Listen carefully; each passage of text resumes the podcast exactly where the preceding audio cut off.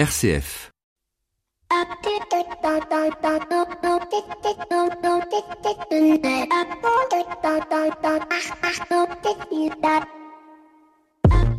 Bonjour à toutes et à tous. Quelle période étrange nous vivons, mais quelle richesse que cette période dans laquelle nous sommes. Richesse créative, richesse culturelle, richesse sociale, richesse émotionnelle. Et oui, encore une fois, je vais bien car Covid-19 a été et est encore créateur de richesse. Oh, certes, pas au sens premier du terme, car nous le savons, cette période de traversée est traversée par une crise économique sans précédent qui laissera sans nul doute des sur le carreau. Mais si on regarde cette période d'une manière euh, prospective, eh bien, on s'aperçoit que cette période est sur de nombreux points créatrice. Créatrice d'idées dans le domaine culturel, mais aussi dans le domaine éducatif dans le domaine du management et du travail. Alors, bien évidemment, ce n'est qu'un constat, mais je ne pense pas me tromper en affirmant que d'ici quelques mois, quelques années, nous verrons apparaître des livres, des films, des expos, des photos, des ouvrages qui traiteront de ce temps commun à l'humanité entière, peut-être le premier après la disparition des dinosaures. Le grand vainqueur de cette crise est, je crois, et je le redis encore, la créativité. Un autre vainqueur de cette crise, c'est certainement celui de l'attention à l'autre, aux fragiles, aux exclus, à tous ces invisibles soudainement devenus visibles, les sans-abri, les caissières, les soignants, mais aussi nos voisins, nos familles, qui n'étaient certes pas invisibles, mais dont parfois on s'éloigne petit à petit. Oh, ils sont toujours présents dans le paysage, mais parfois un peu oubliés. Et cette crise nous a rappelé qu'à défaut d'une sociale, on vivait plutôt une distanciation physique qui nous ramenait à nous rapprocher socialement. Bienvenue dans l'écho des solutions. L'écho des solutions. Patrick Longchamp.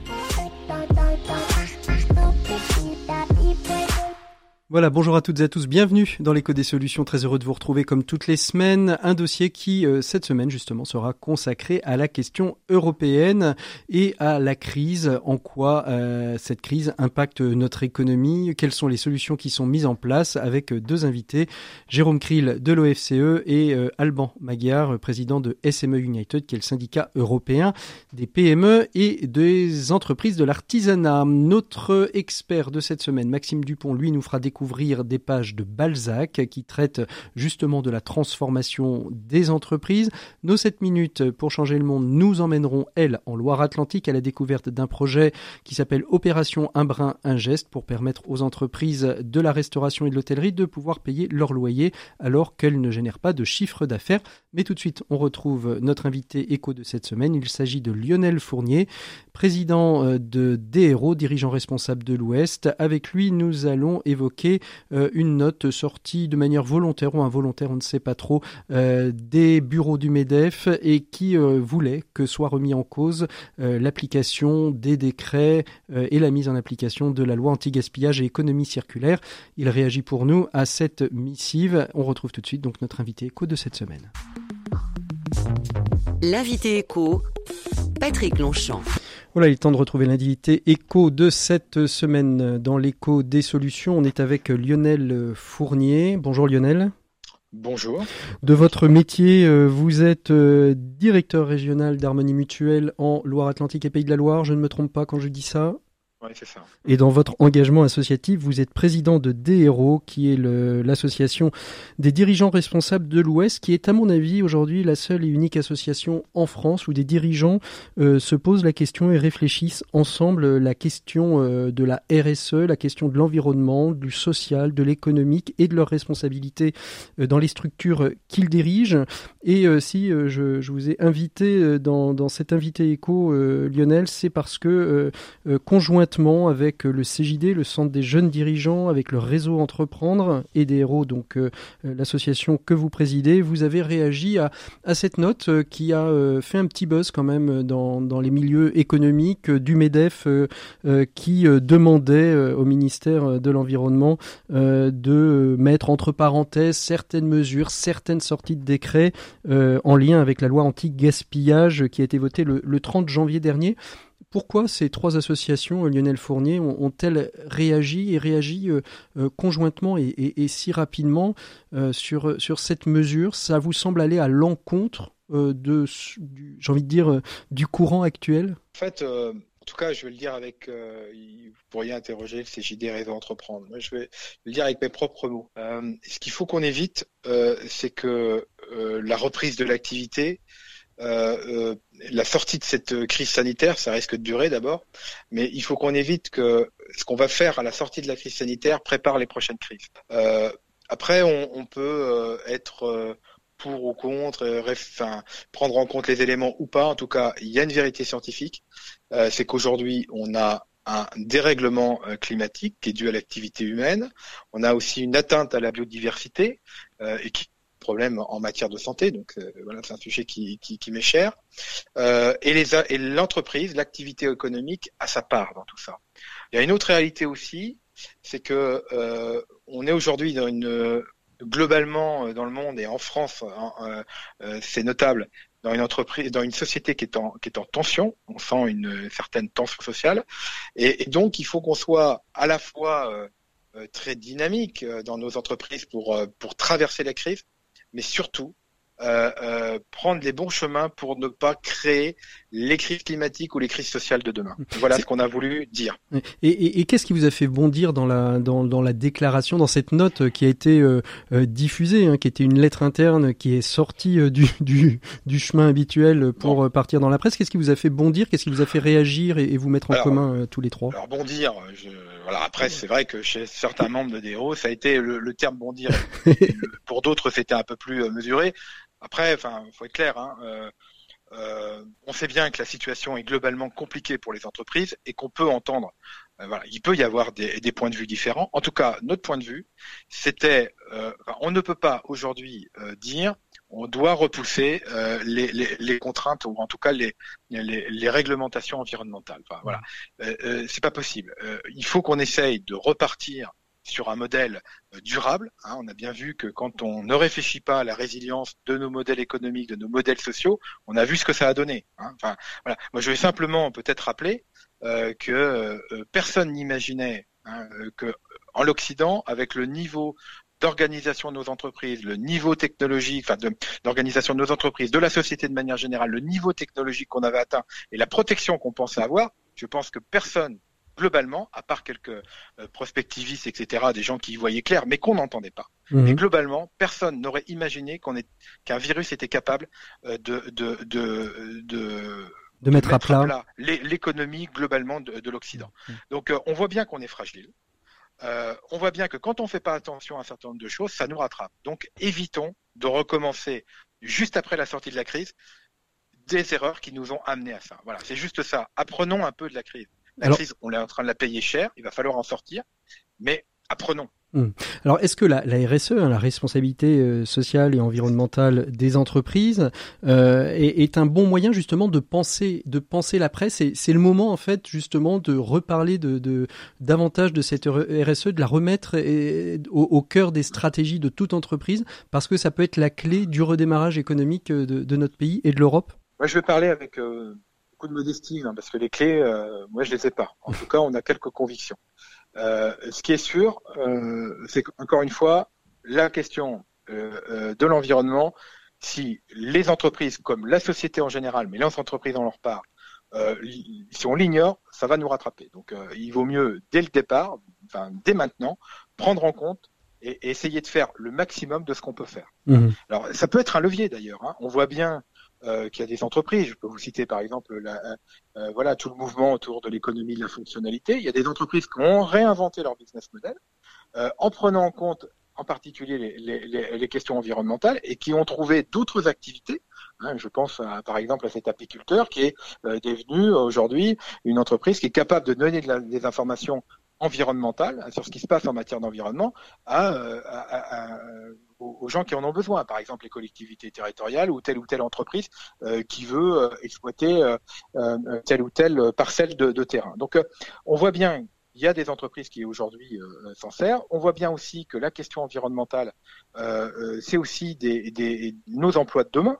Hein, voilà, toute la transition énergétique qu'il va falloir faire, la modification de notre parc de véhicules, ça peut être des emplois de demain. Et puis il y a un aspect qui était aussi important, euh, c'est que dans une société euh, dans laquelle un certain nombre de gens euh, pensent qu'ils sont les éternels perdants, pensent que voilà, ils seront toujours un, peu mis de côté et, et pas entendus, on voit bien que ça ne durera pas très longtemps. Et cette transition environnementale dont on a besoin, elle doit s'accompagner aussi euh, du fait que chacun a envie de donner sa part et pour que mmh. chacun ait envie de faire sa part et envie de donner sa contribution, il faut qu'on fasse société et non pas plusieurs sociétés euh, qui se côtoient euh, et qui s'évitent surtout. Voilà mmh. ce que je veux dire. Donc la question sociale, elle est absolument indispensable à prendre en compte.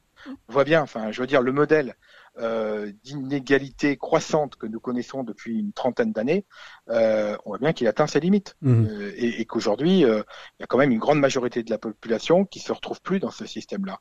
Donc, c'est pas simple, évidemment. J'ai pas les clés tout cas, en tout cas, c'est votre c'est votre conviction forte et c'est la conviction forte aussi que portent euh, des héros les dirigeants responsables de l'Ouest et je pense aussi les deux autres associations euh, qui co-signent cette tribune euh, qui est diffusée à la fois dans la presse locale et dans différents sur différents sites économiques. Merci beaucoup Lionel Fournier. On aurait eu plein d'autres questions à vous poser. Peut-être qu'on vous les posera d'ailleurs dans une prochaine émission sur la question justement de l'Europe et de, de la finance verte et de l'importance justement de la RSE pour le redémarrage économique de cette Europe.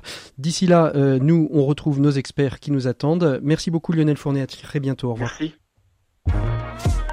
L'écho des solutions, les experts. Voilà, on est avec Maxime Dupont pour sa chronique expert. Comme je vous le disais la semaine dernière, enfin non, plutôt il y a deux semaines, euh, on oscille, une fois Maxime, une fois Flavie. Voilà, c'est le confinement qui veut ça. Mais en tout cas, on est très heureux de vous retrouver. Bonjour Maxime. Bonjour Patrick. Alors aujourd'hui, euh, vous allez nous parler d'un de nos grands auteurs que je n'ai jamais lu car je n'ai jamais accroché. Et oui, j'en suis navré pour les auditeurs qui vont se dire que je suis un inculte, mais on va parler de Balzac. Et donc Balzac a parlé de management, Maxime. Absolument Patrick, dans Les employés de bureau ou la femme supérieure, Balzac décrit les efforts qui se révéleront vains de Xavier Rabourdin pour mener à bien une réforme de l'administration qui lui permette de grimper dans la hiérarchie. C'était il y a deux siècles et pourtant, écoutez bien, il est déjà question des débats politico-économiques qui nous occupent, et l'on entend même en filigrane ce mot devenu obsessionnel tant dans les entreprises que dans les ministères de transformation. Allez, c'est parti Maxime, nous vous écoutons. Cet homme de bien était résolu de se faire jour dans l'administration en y pratiquant une forte trouée. Il voulait y produire une de ces révolutions qui placent un homme à la tête d'une partie quelconque de la société, mais incapable de la bouleverser à son profit, il roulait des pensées utiles et rêvait un triomphe obtenu par de nobles moyens. Cette idée à la fois ambitieuse et généreuse, il est peu d'employés qui ne l'aient conçue. Mais chez les employés comme chez les artistes, il y a beaucoup plus d'avortements que d'enfantements, ce qui revient au mot de Buffon, le génie, c'est la patience. Mise à portée d'étudier l'administration française et d'en observer le mécanisme, Rabourdin avait opéré dans le milieu où le hasard faisait mouvoir sa pensée, ce qui, par parenthèse, est le secret de beaucoup d'œuvres humaines, il avait fini par inventer un nouveau système d'administration. Connaissant les gens auxquels il aurait affaire, il avait respecté la machine qui fonctionnait alors, qui fonctionne encore et qui fonctionnera longtemps.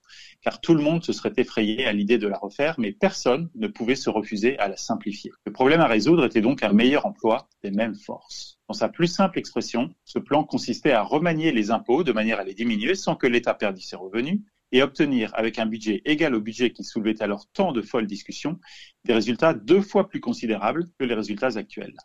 Une longue pratique avait démontré à Rabourdin qu'en toute chose, la perfection était produite par de simples revirements. Économiser, c'est simplifier. Simplifier, c'est supprimer un rouage inutile. Il y a donc déplacement.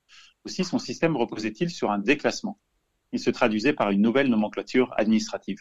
Là j'y peut être la raison de la haine que s'attirent les novateurs les suppressions exigées par le perfectionnement et d'abord mal comprises menacent des existences qui ne se résolvent pas facilement à changer de conditions.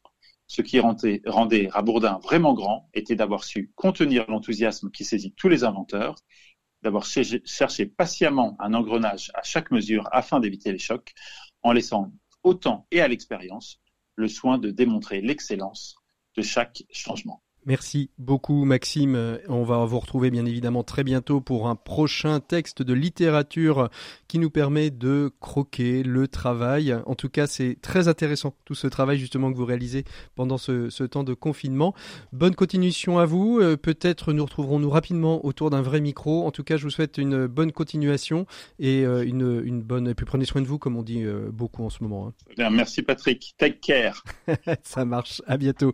Et nous, on continue tout de suite et on ouvre le dossier de cette semaine dans l'écho des solutions. L'écho des solutions. Patrick Longchamp. Voilà, il est temps d'ouvrir le dossier de cette semaine dans l'écho des solutions, un écho des solutions qui va être consacré sur les trois prochaines semaines à la question de l'Europe avec euh, trois temps que je vous livre déjà. Le premier temps, ça va être celui du constat, c'est celui que nous allons faire euh, aujourd'hui. Euh, dans la semaine prochaine, on va parler de l'Europe verte. Vous savez qu'une des grands projets de, de la nouvelle Commission européenne, c'est ce fameux Green Deal. Est-ce qu'il est mort avec la crise éco-épidémique? On verra ça avec nos invités et puis, euh, et puis le troisième, euh, troisième élément, eh bien, ce sera euh, la prospective. Finalement, est-ce que c'est une chance pour l'Europe que cette crise éco-épidémique pour se réinventer Ce sera le troisième volet. nous sommes aujourd'hui début mai, le 2 mai très exactement. Le mois de mai est généralement lié à, la fête de l'Europe, puisque la fête européenne, c'est le 8 mai, hein, si je ne m'abuse. Et avec nos deux invités qui sont ici présents autour de cette table, eh bien, nous allons euh, essayer, euh, cette table virtuelle, bien évidemment, vous l'aurez compris, euh, on va essayer de comprendre un petit peu le, constat de l'Europe économique, où est-ce qu'elle en est aujourd'hui au travers de cette crise éco-épidémique. Et pour nous accompagner, eh bien, deux invités, Jérôme Kriel, qui est directeur des études à l'OFCE. Bonjour Jérôme. Bonjour. Merci beaucoup euh, d'être euh, d'être avec nous. Euh, avec vous, on, va essayer de comprendre. Hein. on va évoquer les leviers macroéconomiques dont, l'Europe dispose pour faire face à cette crise, essayer d'analyser les différentes décisions qui ont été prises. Et, je suis certain qu'au moment où on parle, il y a peut-être d'autres décisions qui sont prises. Donc c'est un peu comme les Galeries Lafayette. On l'échangeait avec Alban Maguiar, qui est notre second invité, pour dire que tous les jours il se passe quelque chose. Et justement, notre deuxième invité, eh bien c'est Alban Maguiar, qui est président de SME United, qui est la Fédération européenne de l'artisanat et des PME, et ce qui va nous permettre justement, au travers de cette présidence de SME United, de mieux comprendre euh, justement euh, quel est euh, quel impact a cette crise sur l'ensemble des PME européennes. On va essayer donc d'élargir pour une fois et ne pas se concentrer uniquement sur notre hexagone qui fait partie de, cette Europe. Alors on, va on va commencer tout de suite peut-être avec vous, Jérôme, parce que en tant que directeur des études de l'OFCE, vous observez de manière régulière et, j'ai envie de dire quotidienne euh, cette crise éco-épidémique que, l'on traverse. Euh, la, première question, euh, c'est est-ce que cette crise que, nous traversons est une crise qui est vraiment commune à l'ensemble des, des, pays de l'Union européenne? Je, crois que c'est une crise qui est une crise sanitaire mondiale. On en est tous malheureusement malheureusement conscients et qu'à ce titre, ben, elle touche euh, tous les pays européens avec une une dureté euh, plus ou moins grande euh, en fonction de caractères épidémiologiques que je serais bien incapable de d'expliquer, de, mais qui en tout état de cause est une crise qui a des répercussions économiques euh, très commune à l'ensemble des États membres, notamment de la zone euro. On a euh, depuis jeudi des informations un peu plus précises sur euh, la récession qu'ont connue les pays de la zone euro. La zone euro est en récession au premier trimestre, la France est en récession au premier trimestre, l'Italie également, l'Espagne également, l'Allemagne prévoit sur l'année 2020 de perdre pratiquement, enfin presque 6% de son PIB. Donc voilà, il n'y a aucun pays qui pourra dire qu'il n'a pas été touché par cette crise. C'est une crise commune, une hmm. crise mondiale et une crise forcément commune à l'ensemble des États membres. Alors j'ai déjà posé la, question à Pierre-Yves Gomez qu'on avait eu dans une émission précédente, mais euh, vous, depuis euh, l'OFCE, vous êtes, quelle différence on va faire entre cette crise euh, que l'on traverse aujourd'hui et la crise de 2008 qui a aussi impacté l'ensemble des pays européens d'une autre manière? Est-ce qu'il y a une vraie différence aujourd'hui entre ces deux crises?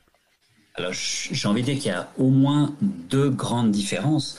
Euh, la première, c'est que d'abord, ça n'est pas une crise financière, c'est en toute chose une crise sanitaire à laquelle les pouvoirs publics ont répondu par une politique de confinement très stricte et long.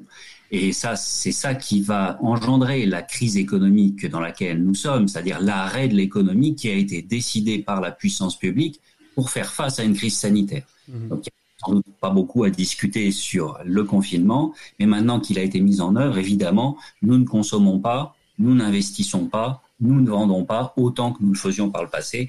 C'est là qu'est la crise. Donc cette crise est très spécifique de par le confinement euh, qu'a engendré la crise sanitaire. L'autre différence que j'y vois, c'est la très grande réactivité euh, des, des, pouvoirs publics.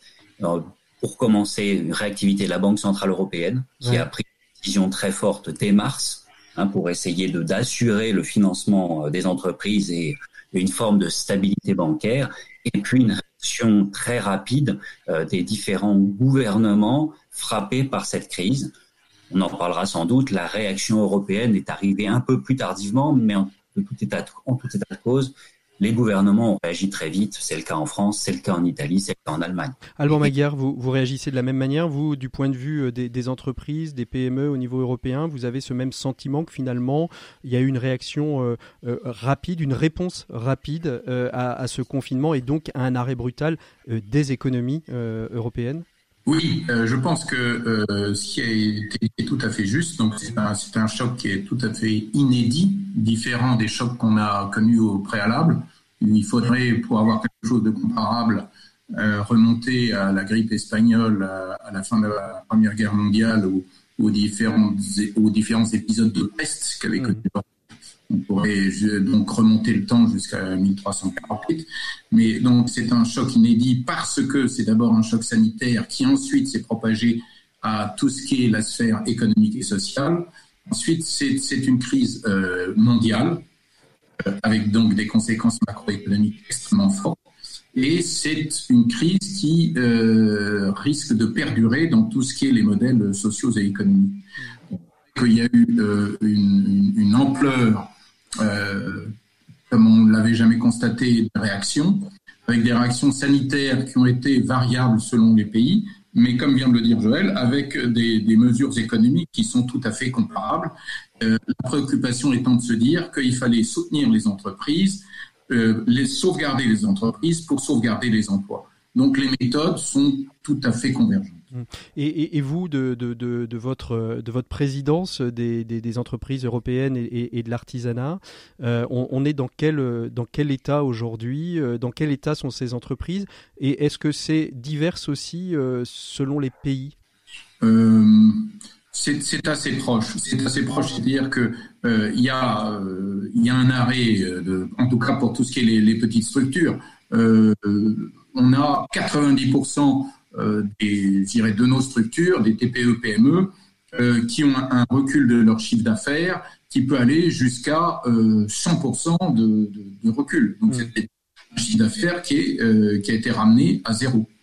Donc, de toute façon, la, la baisse est, est, supérieure à 70% dans à peu près 20% des cas.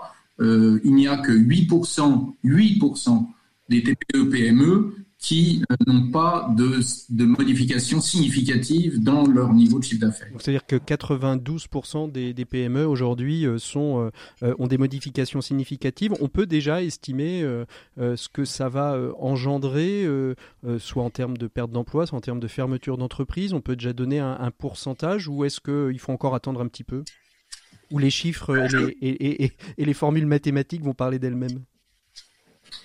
C'est très difficile parce que vraiment ça évolue tous les jours. Il y a euh, les entreprises qui avaient déjà euh, des, des, des, problèmes de trésorerie puisque la trésorerie est le talon d'Achille des, des, très petites et moyennes entreprises. donc ces entreprises vont avoir du mal certainement à refaire surface. Donc il y a deux aspects à considérer. C'est comment maintenir certaines entreprises quasiment sous ventilation, pour prendre une, image que tout le monde utilise, et puis euh, d'autres euh, leur donner une seconde chance, d'autres les aider à repartir parce qu'elles sont saines, et puis il y aura certainement la possibilité, compte tenu de ce qu'on connaît en ce moment, qu'il y ait des nouvelles structures avec des euh, nouveaux objets sociaux, parce que si vous allez en parler lors d'une prochaine émission, je pense qu'il va falloir de toute façon intégrer deux défis qui sont la transition écologique, donc le, Green Deal, le pacte vert, Et le deuxième point, c'est la transition numérique. Donc il va falloir mettre à niveau toutes les compétences et rechercher des nouvelles compétences pour les PPE. Jérôme, comment vous réagissez à ça, vous, en tant qu'observateur euh, à l'OFCE alors, je, je, je, j'ai envie de rappeler que si je parlais justement de réactivité des, des politiques économiques tout à l'heure, c'est justement parce qu'il y a existence de ce fonds de soutien de la part du gouvernement français pour essayer, autant que faire se peut, de, de maintenir en vie les, les, petites entreprises qui aujourd'hui sont exsangues. Et je pense que le gouvernement en est conscient et nous en sommes tous conscients, de telle sorte à ce que nous puissions sortir de cette crise par une offre de produits de la part de ces entrepreneurs qui puissent subsister. Donc le fonds de soutien Euh, il semblerait que les modalités euh, d'accès à ce fonds euh, soient assouplies dans les prochaines semaines, de telle sorte à ce que la sortie de crise se passe du mieux possible pour, pour ces entreprises.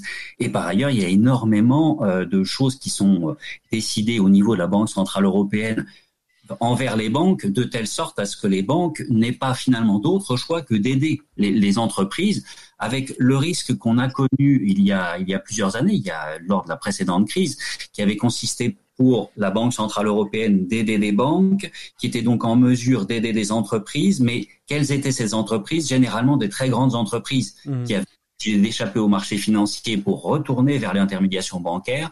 Ce qui est crucial aujourd'hui, c'est de s'assurer que l'intermédiation bancaire, c'est aussi bon pour les PME. Alors justement, euh, une des questions euh, que, peut-être beaucoup d'auditeurs se posent, c'est euh, en quoi cette crise écoépidémique est-elle révélatrice peut-être de, faiblesses que notre économie européenne connaissait? Est-ce, est que ça nous révèle quelque chose finalement? Euh, Je vais dire un peu comme les tests, les tests Covid, est-ce que ça nous révèle finalement une positivité à un virus qui était déjà dans l'Europe? J'en verrai deux, hein, si, vous me permettez. C'est que c'est que je pense qu'on ne peut que constater que, que la mondialisation euh, qui a permis euh, d'améliorer nos processus de production, de rendre nos entreprises compétitives, de nous permettre, nous, Européens, de nous concentrer vers les services et de laisser une partie de la production industrielle se faire loin de chez nous, eh bien, c'est sans doute un modèle vers lequel, euh, enfin, on devrait changer progressivement parce que il a provoqué des ruptures d'approvisionnement qui sont quand même assez assez problématiques et puis ils ont montré la grande fragilité euh, de notre tissu productif et notre capacité de production. Et puis l'autre l'autre problème et l'autre révélation qu'il y a derrière cette crise, c'est que euh, cette crise touche une zone euro qui était déjà divergente, qui n'avait pas assuré avec l'euro la convergence qu'on avait espéré il y a 20 à 30 ans de cela, et que c'est un élément incontournable pour le futur que de nous assurer si euh, l'Union européenne doit perdurer, si la zone euro doit perdurer, qu'elle perdure au bénéfice de tout le monde. C'est une grande faiblesse de, la zone euro. Euh, vous voulez réagir, euh, Alban, à, la, prise de parole de, Jérôme? C'est une convergence que vous, vous, voyez ou que vous, perceviez peut-être déjà au niveau euh, des, structures européennes de la SME United? Bon, il y, a, deux éléments que je voudrais souligner dans ce qui vient d'être dit. C'est premièrement le rôle central de la Banque centrale européenne. c'est un peu une, une mais Madame Lagarde est euh, une fois de plus, je crois, sa force de caractère, et elle va euh, assurément forcer beaucoup de décisions. Et je pense que son expérience est en fait un, grand atout pour, euh, pour l'Europe. Mmh. le, deuxième point, c'est que on le voit, parce que derrière cette crise économique et, sociale, il y a au, préalable et avant tout une crise sanitaire, et il est certain que l'Europe a manqué de vision stratégique dans euh, certaines délocalisations, notamment en matière de santé et de production de matériel médical et pharmaceutique. Là, il, euh, je dirais, euh, elle peut battre sa coule de manière très forte parce que beaucoup de choses ont été délocalisées et qui ne l'auraient pas dû, on le voit bien, et ça devrait contribuer à un autre type de réflexion à l'avenir dans les investissements stratégiques et les investissements qui doivent être menés, maintenus et contrôlés au niveau européen. je vous vois réagir, euh, Jérôme. Vous, vous êtes aussi en accord sur cette, euh, sur cette, sur cette euh, position là Ah oui, mais absolument. Même j'irai plus loin. Je pense que la, les, chaînes de valeur internationales qui ont eu certains, certainement des avantages jusque-là euh, ont au moins le, le désavantage de, de, provoquer des ruptures de stock et d'approvisionnement de nos, nos entreprises au-delà du secteur de la santé vous avez besoin pour construire un téléphone d'avoir un certain nombre euh, de productions qui sont réalisées autour de Wuhan, qui vont être stoppées pendant trois mois. Et même si la prochaine crise sanitaire devait être euh, localisée très précisément à Wuhan et pas s'étendre à l'ensemble de la planète, il y aurait des ruptures d'approvisionnement pour, pour nous, Européens, pour les Américains, qui sont à peu près incompréhensibles pour le consommateur.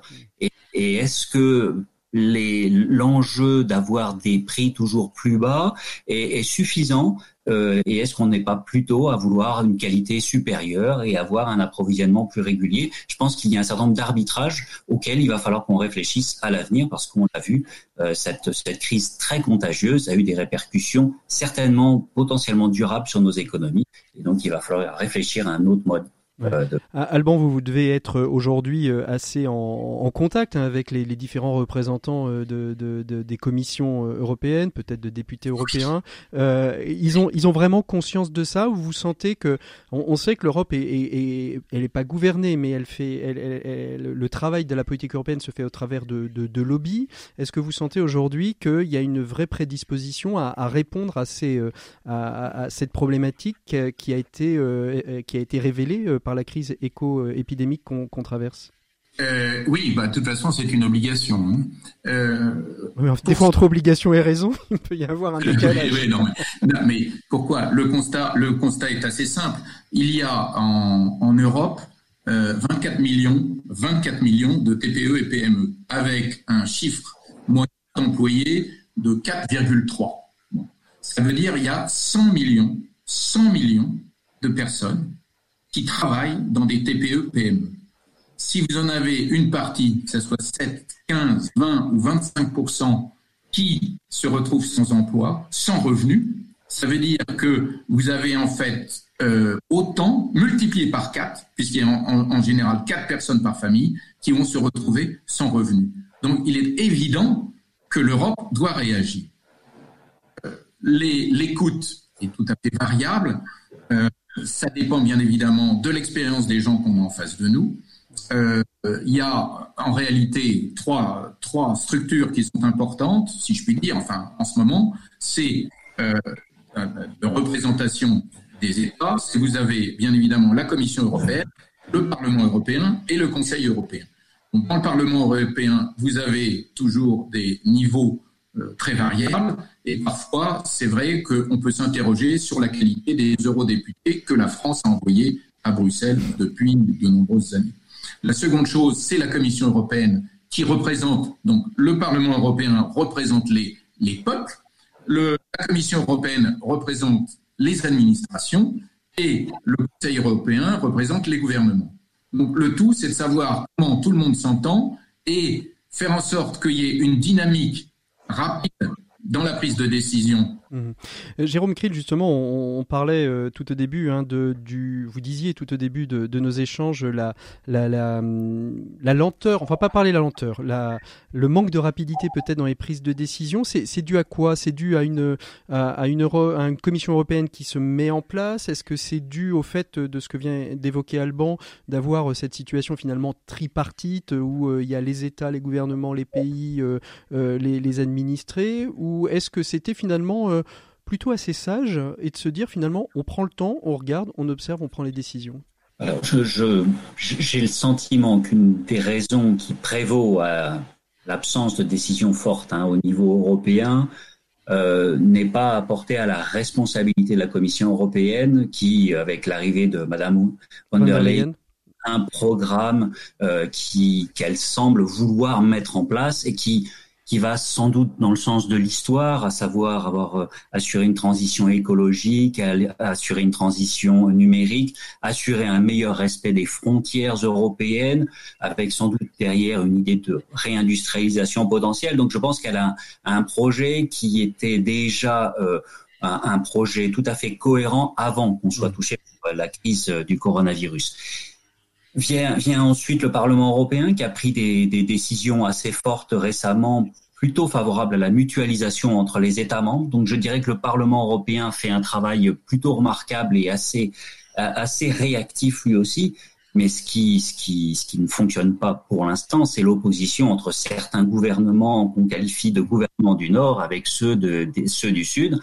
Et pourquoi? Parce que euh, un certain nombre de gouvernements au nord continuent d'être obnubilés par les questions de finances publiques et ont un peu de mal à imaginer que l'augmentation des dettes et des déficits publics ne soit pas de la responsabilité d'un État membre en particulier. Mm. Si l'Italie a des problèmes de finances publiques, c'est sa faute. Et tant pis si c'est la faute d'un coronavirus qui touche l'intérêt. En fait, en fait, la vraie question, c'est la question de la solidarité euh, européenne qui est, qui est ah posée.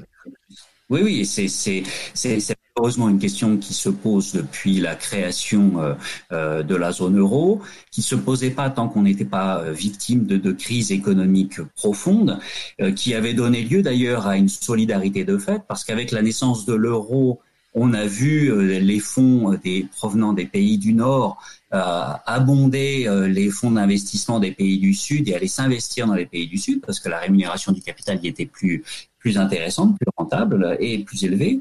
Mais euh, depuis la crise, euh, vraiment, tout le monde s'arrête et on ne veut pas, en tant qu'Allemand, Finlandais, mmh. Néerlandais, payer pour les dettes des autres quelle qu'en soit la raison, à cause de euh, risques moraux. et puis j'ai vu passer là dernièrement que les patrons de Lufthansa refusaient les aides d'État euh, pour relancer, euh, relancer la, compagnie, préféraient éventuellement la céder et, et, et, dire finalement on n'a pas besoin des aides pour pouvoir relancer notre compagnie nationale. Alban, vous aussi vous réagissez dans les échanges que vous avez, avec les justement les entreprises européennes, vous avez ces, ces divergences de vues au sein de, vos échanges entre les entreprises du Nord, les entreprises du Sud sur sur cette vision euh, économique euh, européenne? C'est-à-dire, nous, euh, chez SME United, nous n'entrons pas dans des débats purement politiques. Mais par contre, nous avons constaté que sur beaucoup de sujets, vous avez des différences d'appréciation entre le Nord et l'Europe du Sud, ou entre l'Europe de l'Est, si je puis dire, et l'Europe de l'Ouest. Il y avait les travailleurs détachés, par exemple, entre Est et Ouest.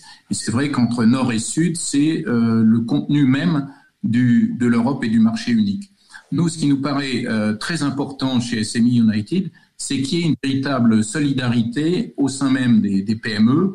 Donc, par exemple, euh, nous travaillons ensemble euh, pour euh, détecter quels sont les, les problèmes auxquels nous sommes confrontés. Il y a des choses qui sont apparues euh, très, très clairement, par exemple les retards de paiement des administrations publiques ou de certains grands donneurs d'ordre euh, qui se font parfois leur trésorerie sur le dos des, des, des traitants. Mmh. Euh, donc, euh, continuellement, nous, ce que nous cherchons, c'est à faire en sorte que ce soit l'ensemble de l'Europe, des PME et des TPE qui avancent mmh. et fasse bien comprendre aux politiques quel est l'intérêt pour eux de faire en sorte qu'il y ait des créations d'emplois au sein des TPE-PME.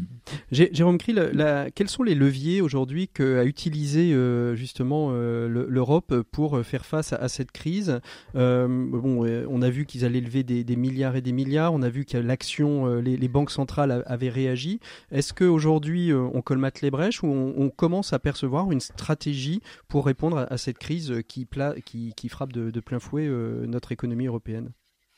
Il, y a, certainement une, une réaction européenne quoique tardive, hein, qui a été mise en place et qui a été rendue aussi possible par l'existence de mécanismes de, de solidarité. Préexistants préexistants, ce qui n'existait pas il y a 12 ans, notamment le mécanisme européen de stabilité permet de bénéficier pour euh, certains États membres de lignes de crédit euh, supplémentaires sous condition d'accepter un ajustement budgétaire ou bien un assouplissement de, de ce mécanisme. Donc ceci existe et a permis dès lors de faciliter euh, le financement par les États des dépenses en faveur du secteur de santé euh, dont ils ont besoin aujourd'hui ou les retards de paiement d'impôts euh, qu'ils ont acceptés de la part de leurs contribuables. Donc ça c'est il y, y a, une première réaction qui est une réaction dans le cadre de cette crise à, à l'instant T ce qui est en train d'essayer de voir le jour, c'est aussi une réaction après la crise sanitaire de relance euh, de l'ensemble de l'Union européenne,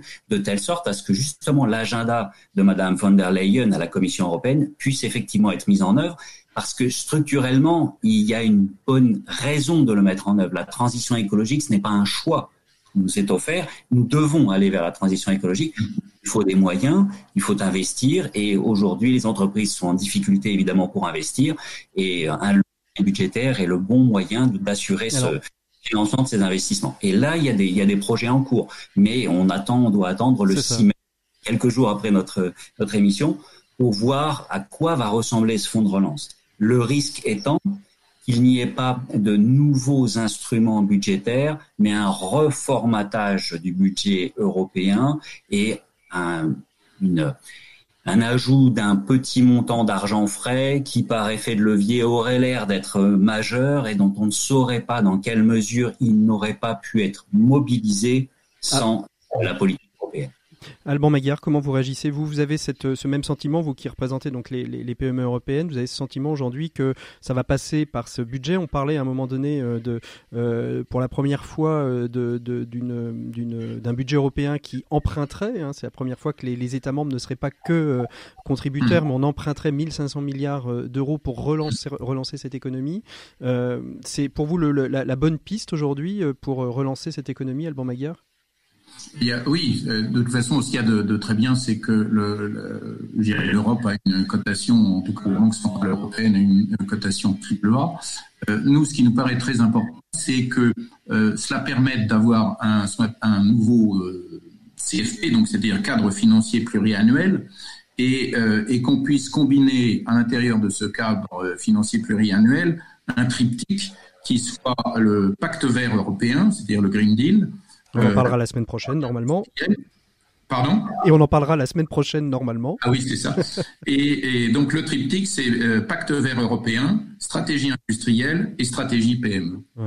Je pense que s'il y a euh, des, des, lignes directrices qui sont établies et avec les fonds nécessaires, les, les, PME sauront répondre à, à l'attente et aux besoins de, des, des, gouvernements comme de la Commission européenne. Euh, un, emprunt euh, bancaire 1500 milliards de dollars, euh, Jérôme Krill, ce serait hyper novateur. Ça signifierait, mhm. ça signifierait finalement qu'on construirait peut-être le premier vrai budget européen prenant en compte l'ensemble des, problématiques, je veux dire, européennes et en ne s'appuyant pas uniquement sur le sur l'argent des États. Donc, ce qui permettrait peut-être d'aller plus loin que que ceux où elle va aujourd'hui. Alors, ce serait donc 1500 milliards d'euros. Hein, oui, pas, de... milliards d'euros. On va, on va espérer que, que l'euro euh, survive quelques, quelques temps encore. Ensuite, la question qui continue de se poser est celle de savoir à quel horizon, parce qu'on ne sait pas vraiment si c'est 1500 milliards sur un an, sur deux ans, sur sept ans. Donc euh, les montants ont l'air astronomiques. On, on en connaîtra plus le détail prochainement.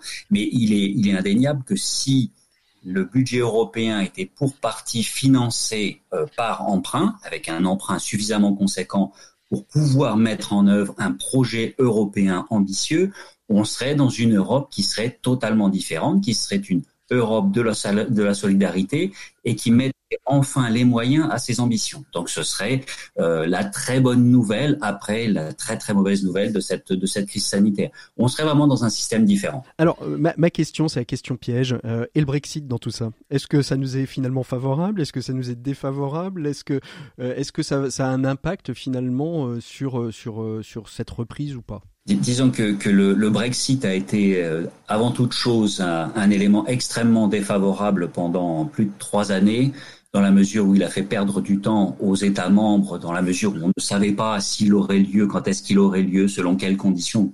On ne mmh. connaît pas. Et c'est dommage parce que ça a fragilisé l'Europe avant que nous soyons touchés par, par cette crise sanitaire du, du Covid-19. Aujourd'hui, évidemment, ça paraît être un épiphénomène pour les 27 États membres de l'Union européenne que nous sommes. Et qu'en même temps, c'est une, c'est une sorte de miroir qui nous est, qui nous est présenté, puisque un certain nombre des motivations profondes de ce Brexit, c'était le retour à la souveraineté, euh, le, le, fait de d'échapper à des réglementations euh, étrangères, européennes, bruxelloises, qui ont un peu limité les marges de manœuvre soi-disant du Royaume-Uni. Et c'est vrai que c'est ce retour sur soi, on le ressent malheureusement dans cette période de confinement. Et du coup, c'est vrai que ça rend extrêmement compliqué l'appréhension par les citoyens européens des ambitions européennes. C'est pour ça qu'il est crucial qu'il y ait derrière les chiffres magiques dont on va nous parler prochainement, des projets concrets, de telle sorte à ce que nos concitoyens sachent que l'Europe les protège. On arrive au terme de, cet échange, ça va très très vite. Euh, juste une, petite question pour euh, partir vers le haut. Qu'est-ce que vous voyez dans cette crise éco-épidémique de, de positif? Jérôme, et puis après, euh, pour terminer, Alban. Le positif, euh, ah, vraiment, c'est. on prenait malheureusement, enfin, au dépourvu, c'est fait exprès. Ou quelle chance, quelle chance ça peut être? Alors, je, pense qu'il y a, il y a dans. Peut-être euh, une des chances, c'est de, de, repenser à notre rapport au travail. Euh, il, y a, il y a plusieurs choses qui, qui ont émergé de, de, de, de cette crise. D'une part, le développement du télétravail pour celles et ceux qui peuvent qui peuvent le, le réaliser, donc qui peut changer un peu la façon dont nous concilions vie professionnelle et vie et vie familiale. C'est c'est très c'est très compliqué et c'est un, c'est une expérience assez inédite et, et sans doute intéressante. Et puis aussi euh, le fait qu'on ait découvert pour certains, redécouvert pour d'autres, ou vu confirmé pour une autre action qu'il y a des secteurs essentiels et des secteurs un peu moins essentiels. Et je pense que la défense du service public en sortira sans doute grandi. Et pour vous, Alban, quelle est la, chance, quelle est la, vision positive que, vous sortez finalement de cette crise éco-épidémique qu'on traverse? Je, Moi, j'espère et, je ferai tout pour que ce soit une nouvelle étape euh, très positive pour l'Europe. Je pense que la solidarité euh, devrait s'exprimer et qu'elle va s'exprimer euh, avec toutes les mesures budgétaires qui devraient être prises. Euh, donc le jour d'après, le jour d'après ne sera pas comme le jour d'avant.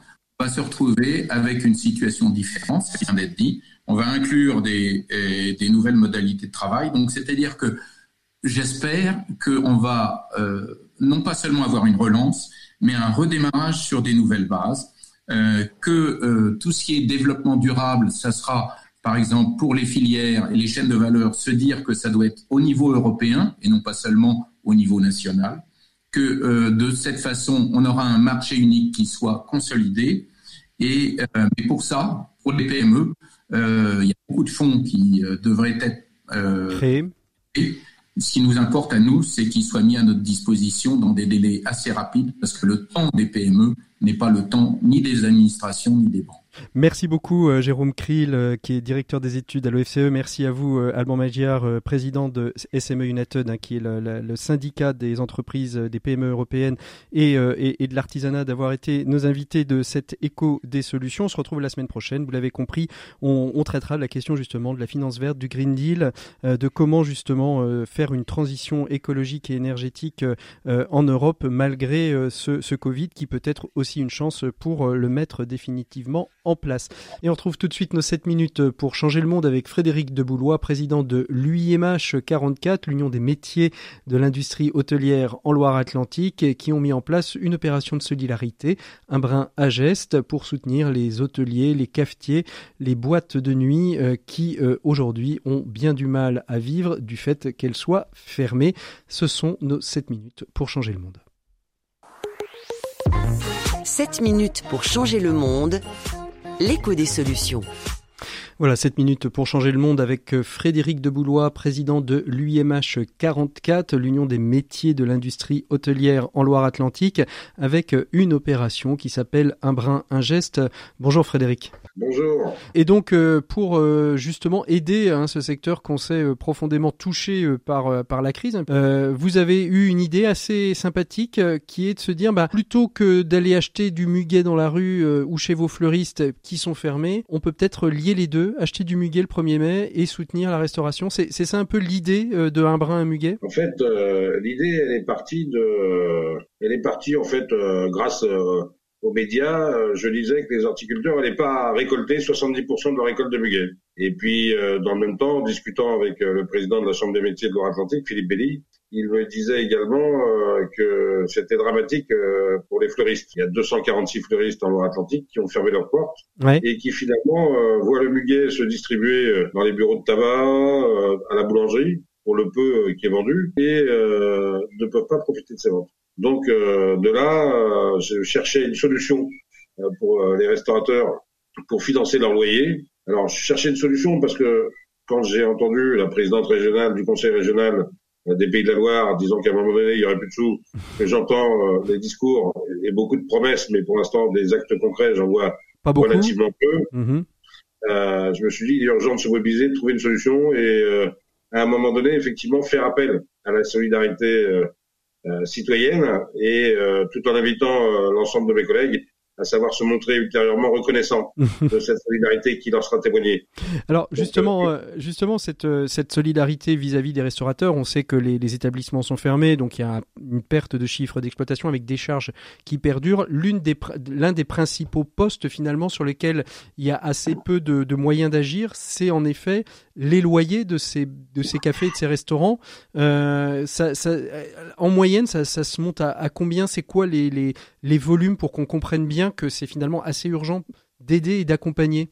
Bah, les, les volumes, on on a coutume de dire euh, en général que les loyers représentent ou doivent représenter euh, de l'ordre en moyenne de 7% du chiffre d'affaires. Donc si on prend effectivement euh, le chiffre d'affaires en milliards d'euros des 6483 cafés, hôtels, restaurants et discothèques de Loire-Atlantique, hein, je vous laisse faire la multiplication, 3,2, ça veut dire qu'en fait il nous faut 224 millions euh, d'euros pour, de 224 millions d'euros pour financer les loyers. Donc, je vous rassure, tout le monde m'a dit, Fred, t'es un utopiste. J'ai dit, peut-être, Mais mais j'aime croire. Mais vous, avez- vous allez le croire. Alors, justement, revenons-en que de 224 millions, c'est l'estimation euh, euh, comme ça euh, de, de ce qu'il faudrait pour pouvoir accompagner euh, chaque restaurateur, euh, chaque industrie de l'hôtellerie euh, à pouvoir payer ces loyers qui aujourd'hui sont difficilement payables hein, du fait de, de la fermeture des établissements. Et puis, en même temps, l'action va permettre aussi donc aux, fleuristes, hein, puisqu'on rappelle que, que Nantes est la capitale mondiale du muguet. hein. c'est ici que se fait en Loire-Atlantique euh, quasiment 90% de la, production de, de muguet, si ce n'est dans le monde, en tout cas en Europe. Euh, et, comment ça va se passer? Où est-ce qu'on va pouvoir trouver ce muguet? Comment est-ce qu'on peut se le procurer? Et puis combien vont être versés euh, au fonds qui va permettre justement de, payer ces, loyers ou du moins de permettre aux, restaurateurs et hôteliers et cafetiers de pouvoir payer leur loyer Alors, en fait, c'est un, brin de le, le site, c'est un brin, un geste. Et sur euh, cette logique-là, on est sur du muguet virtuel. Chacun peut en adresser un petit mot et témoigner un geste de tendresse, même à sa tante, sa grand-mère, son, son cousin, son frère, sa sœur, qui se trouve à l'autre bout du pays ou même à l'étranger, Mhm. euh, euh, grâce à cette euh, e-card muguet virtuel. Donc on est effectivement sur euh, une logique qui est effectivement de déployer cette opération. On l'avait réservé à nos adhérents au lancement euh, hier. On a décidé euh, tout à l'heure d'étendre cette opération à l'ensemble des cafés, hôtels, restaurants et discothèques de Loire-Atlantique, de façon à ce que euh, on soit non plus dans des logiques euh, euh, uniquement d'organisation professionnelle, mais bien de profession. Mhm. Et c'est bien toute la profession que j'entends euh, défendre ainsi. C'est ça, c'est- plus une question d'adhésion ou de, de non-adhésion à votre à votre union ou à votre syndicat, mais bien une question Oui. de, de sauvegarde de la filière tout entière. hein. Exactement. Donc Abrin Geste, c'est un c'est un site sur lequel on, on peut donc on peut s'inscrire, on peut faire un don. Euh, ces dons sont récoltés par qui et seront reversés comment? Est-ce que ça a été déjà un petit peu déterminé? Alors, cette plateforme, cette plateforme, elle a été, elle a vu le jour grâce à une société qui s'appelle Iatus, qui a accepté euh, de détourner finalement l'objet premier de, de, de son travail pour le transformer euh, au service de, euh, de notre profession, et parce qu'il a acquis aussi la conviction qu'à un moment donné, pour sauver la filière, il fallait sauver les établissements. Parce que derrière les restaurateurs, il n'y a pas que des restaurateurs. Derrière un restaurateur, vous avez un distributeur. Derrière le distributeur, vous avez un producteur. Euh, vous avez des familles d'agriculteurs sur notre territoire. Donc en fait, euh, commencer par sauver euh, nos établissements, c'est sauver et sauvegarder une partie de la filière. Donc il avait cette conviction-là et il a accepté de jouer le jeu à marge extrêmement réduite, puisqu'en fait sur 100 euros versés, il y en a 91 qui seront directement affectés au fonds. Mhm. Et sur les, et sur les 9%, il y a 1,8% de frais bancaires. Je ne désespère pas de réduire les frais bancaires, mais c'est pas encore fait. C'est pas encore gagné, mais peut-être qu'ils sont ils sont à l'écoute. Est-ce que ce, ces dons euh, font partie des dotations euh, de défiscalisation euh, C'est aujourd'hui une des questions hein, que peuvent se poser des des personnes euh, qui se disent tiens moi, je ferais bien un don. Est-ce qu'aujourd'hui euh, ça rentre dans le cadre de la défiscalisation des dons faits à des associations et des structures? Aujourd'hui, non. Aujourd'hui, non. Parce Mais vous ne désespérez pas que Non mais aujourd'hui non, pourquoi? Parce que euh, pour le faire, il n'y a que trois organismes sur la Loire-Atlantique qui seraient capables de mettre en place ce type de dispositif.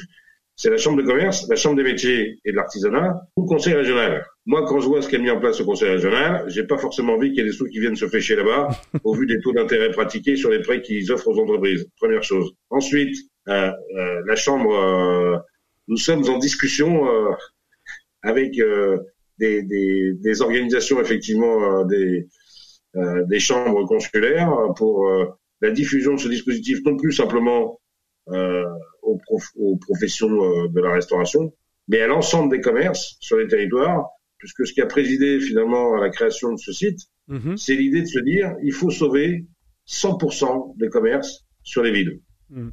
et préserver la richesse et euh, ces lieux de convivialité, d'accueil euh, de tous les commerces dans les centres-villes, qui soient euh, les, soient ruraux ou métropolitains.